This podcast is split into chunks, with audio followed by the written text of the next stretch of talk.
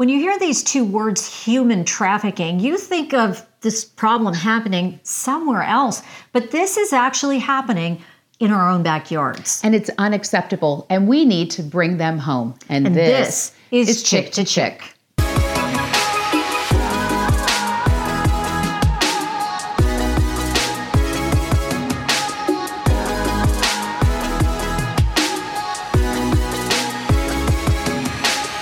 Those two words we just talked about, human trafficking. There's so many myths and misconceptions about this.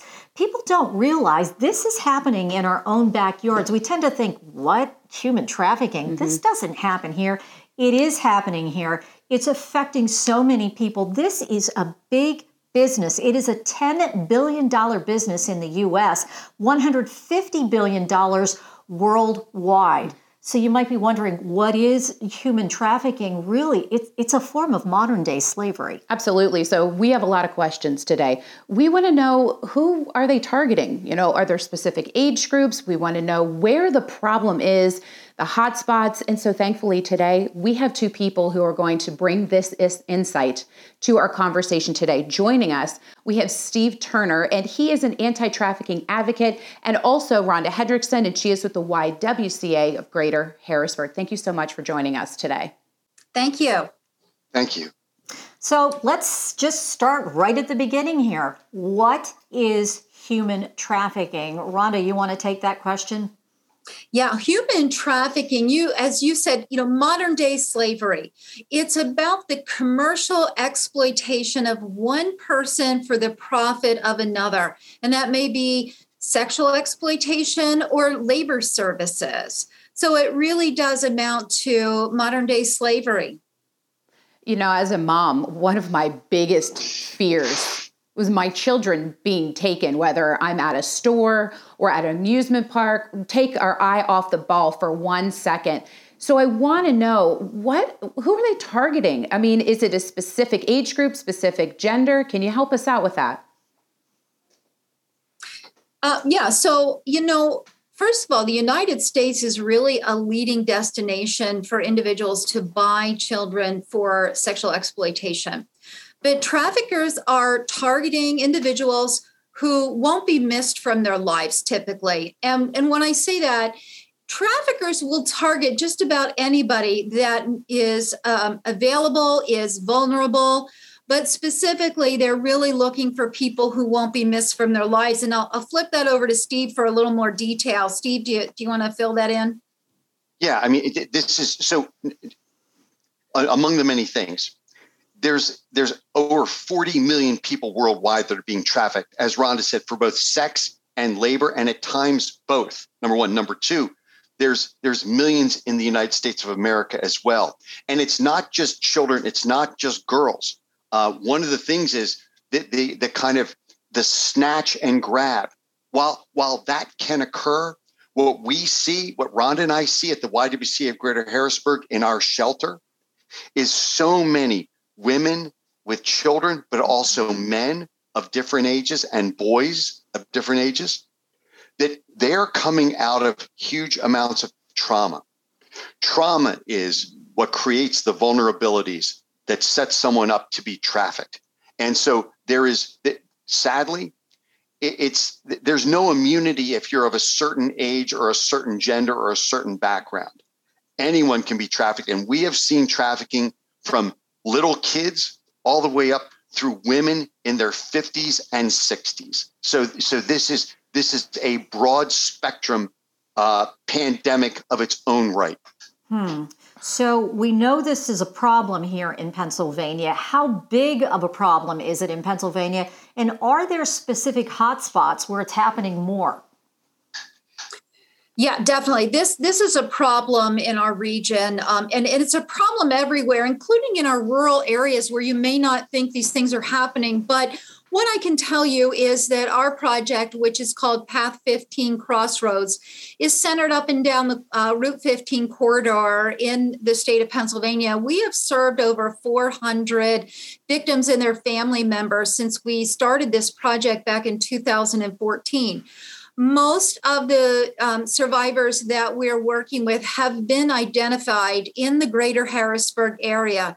So, really, you're talking the Dauphin County, Cumberland County, York County areas, and about 88% of those cases are from those areas. And most, not all, but probably somewhere around 85% of our cases have to do with um, sex trafficking.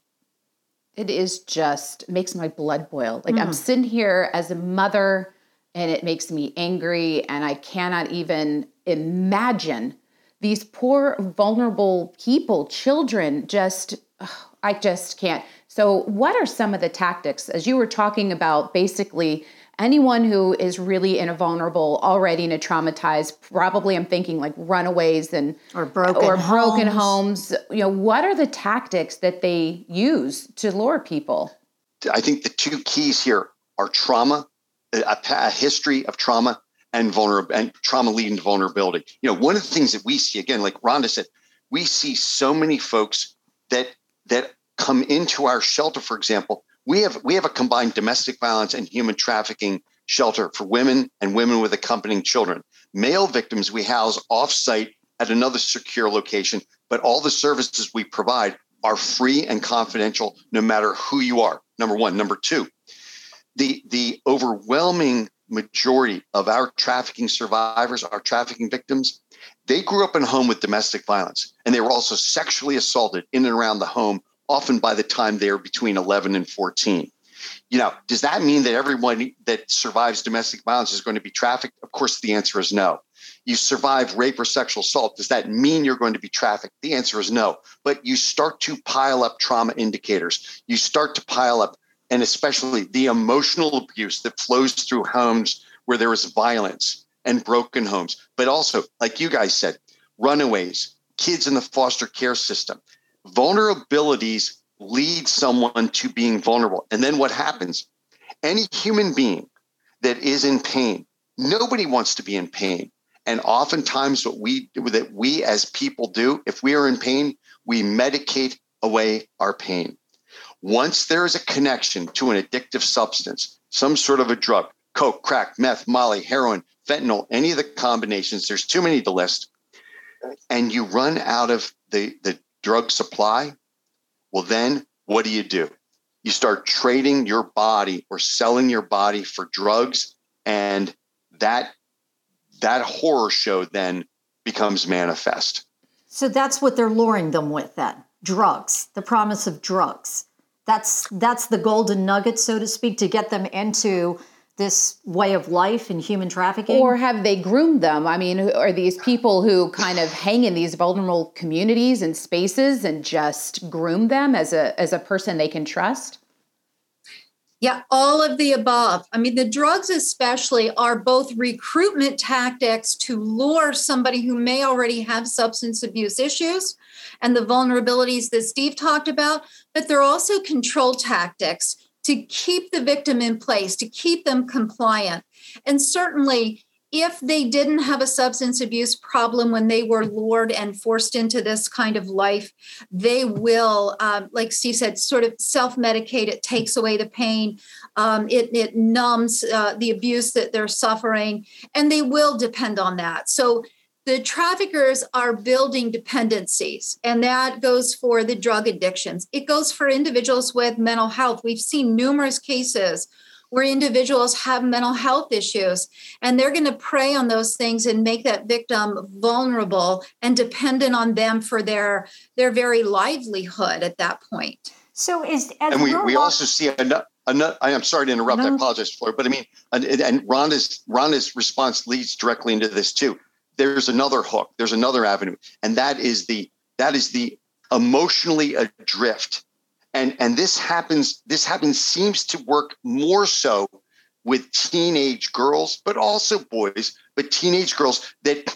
and that fake that fake romance that fake relationship that seduction where somebody is paying attention to them mm. and they they you know they, they they're an outsider or they've gone through a bad breakup or again emotional violence in the home and somebody is recruiting them or paying attention to them either on social media or or at the mall food court or in the or in the or in the cafeteria at the school or the bus stop any sort of place and that peer-to-peer recruitment or adults masquerading on social media as a peer I mean, but again, it's vulnerabilities and preying upon vulnerabilities and that that parasitism.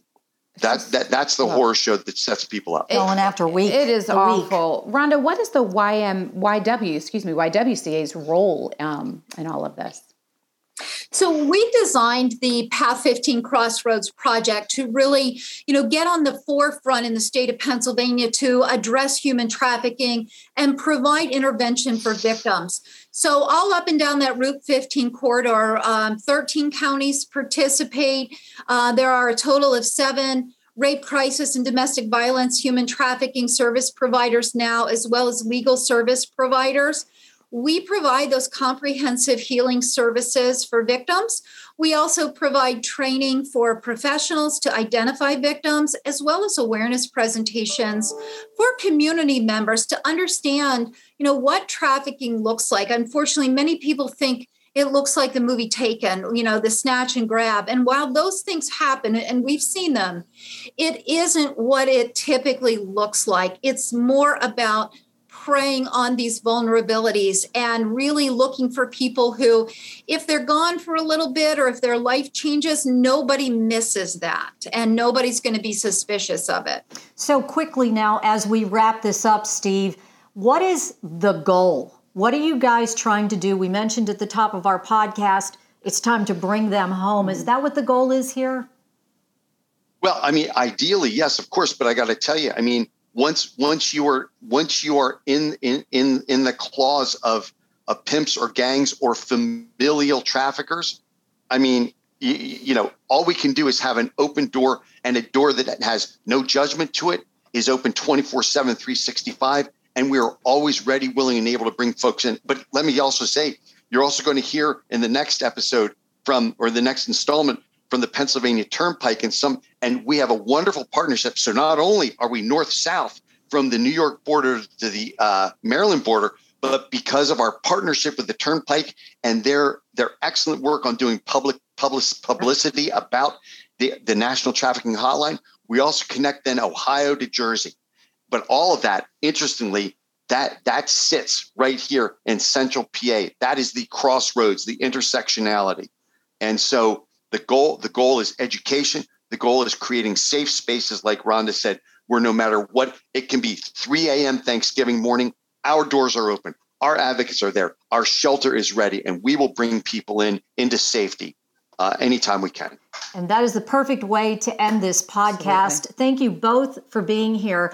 And he really set us up for the next podcast. Completely. We don't normally do this, but right. we're going to continue this conversation mm-hmm. because now that we've talked about the problem, now that we've talked about this is happening, mm-hmm. we are going to be highlighting in our next podcast what the Pennsylvania Turnpike Commission is doing to raise awareness and something really, really important do you know what the sign for help is if someone is a victim of human trafficking? That's right. So we hope that you will tune in the next time. Our podcast will be Signs for Help.